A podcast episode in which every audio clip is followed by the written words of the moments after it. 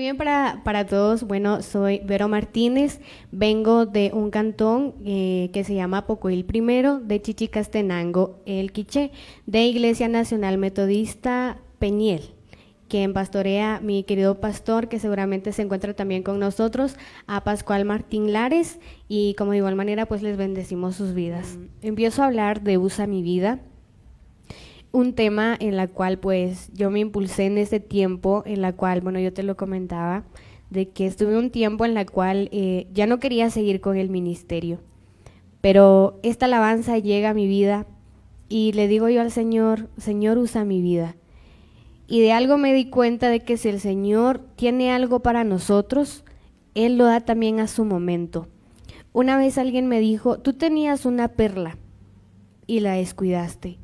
Alguien más debe estar pidiendo por ella, y si tú ya no lo aceptas, Dios se lo dará a otra persona. Pero en ese momento yo me puse a pensar, ¿será que en verdad ya no tengo ese don o el ministerio que Dios me ha prestado en esta tierra? Me puse a buscar más a Dios y le decía yo: Señor, yo no me quiero alejar de ti. Si tú me llamaste para poder adorarte a ti a través de las alabanzas, heme aquí.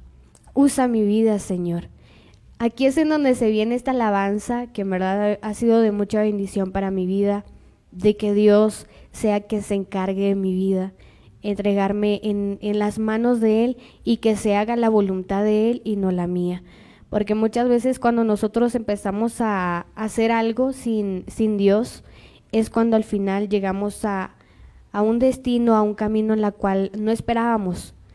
Pero en este caso, con esta canción, bueno, con esto fue con el que volví a iniciar el ministerio. Entonces sí es una de las canciones que es muy especial en esta noche también, algo que yo le decía al Señor de que usara mi vida. Aunque indigno soy, Señor, aunque nada tengo, no tengo nada que ofrecerle al Señor, como nos lo dice en su palabra, todo es de Él. Pero tenemos nuestro ser, y si Él lo acepta como una ofrenda, que lo tome. Y el Señor me mostró su gloria, se manifestó en mi vida a través de esta alabanza. Así que creo que en esta noche es una de las más especiales, porque como se lo recalco, con esto volví a iniciar el ministerio. Entonces es una de las alabanzas que ha sido de mucha bendición, una canción que me encanta, y pues la hemos grabado también para bendecir la vida de cada uno de los hijos de Dios que nos ven, que quizás se hayan alejado del camino de Dios,